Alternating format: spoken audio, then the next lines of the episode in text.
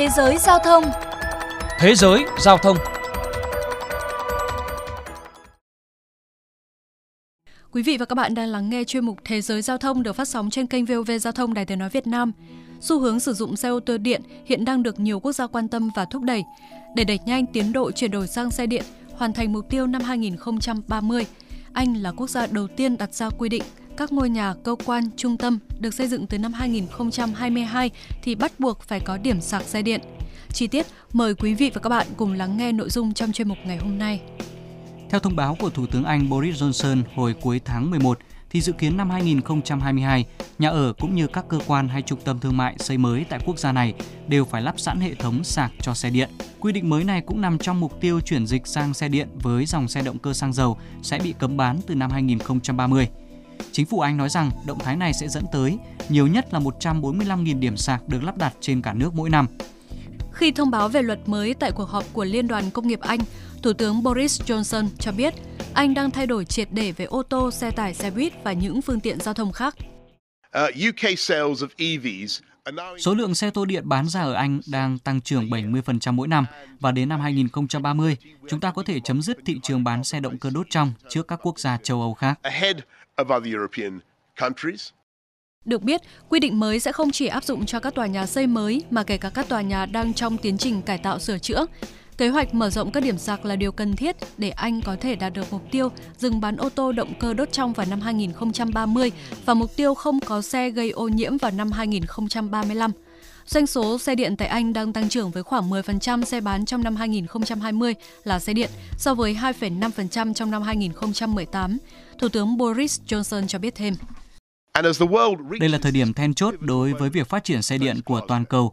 Do đó, điều quan trọng là chúng ta không chỉ nhận thức được những thách thức đang gặp phải, mà cả những cơ hội cho ngành kinh doanh và phát triển xe điện của nước Anh. Theo trang JetMap, hiện tính tới tháng 1 năm nay, Anh đang có hơn 28.000 thiết bị sạc xe điện tại 18.000 điểm sạc công cộng trên toàn quốc. Tuy nhiên, số lượng của các điểm sạc hiện phân bố chưa đồng đều khi một nửa các điểm sạc tập trung tại London, Scotland và vùng đông nam của nước Anh. Theo giới chuyên gia, vấn đề này không chỉ nằm ở việc gia tăng số lượng các điểm sạc, các thiết bị sạc, mà còn cả ở chất lượng thiết bị và chất lượng của pin để khuyến khích nhiều hơn việc chuyển đổi từ xe chạy xăng sang xe chạy điện.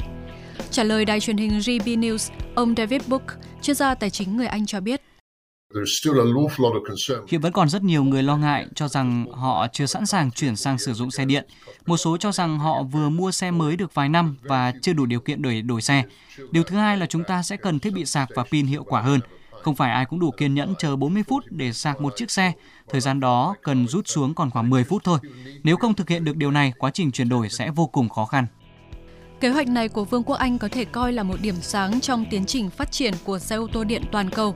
Trước đó, nhiều hãng xe lớn như là Jaguar hay là Volvo đều có kế hoạch điện hóa hoàn toàn trong thời kỳ 2025-2030 hay là hãng Ford cũng cho rằng mọi xe bán ra tại châu Âu sẽ là xe điện tính đến hết năm 2030.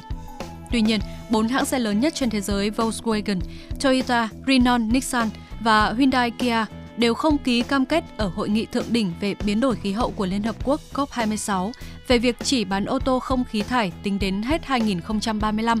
Cùng với đó là Mỹ và Trung Quốc cũng không đưa ra cam kết tương tự. Ngoài ra, quy định bắt buộc lắp đặt điểm sạc của Anh hiện tại dù có thể khiến tốn kém thêm chi phí nhưng lại có lợi ích về sau, đặc biệt là với các hộ gia đình. Bởi theo Zapmap, với các hạ tầng và công nghệ sạc hiện nay của Anh, việc sạc xe điện tại các điểm sạc ngoài có thể tốn kém hơn tiền đổ xăng của các phương tiện chạy xăng bình thường.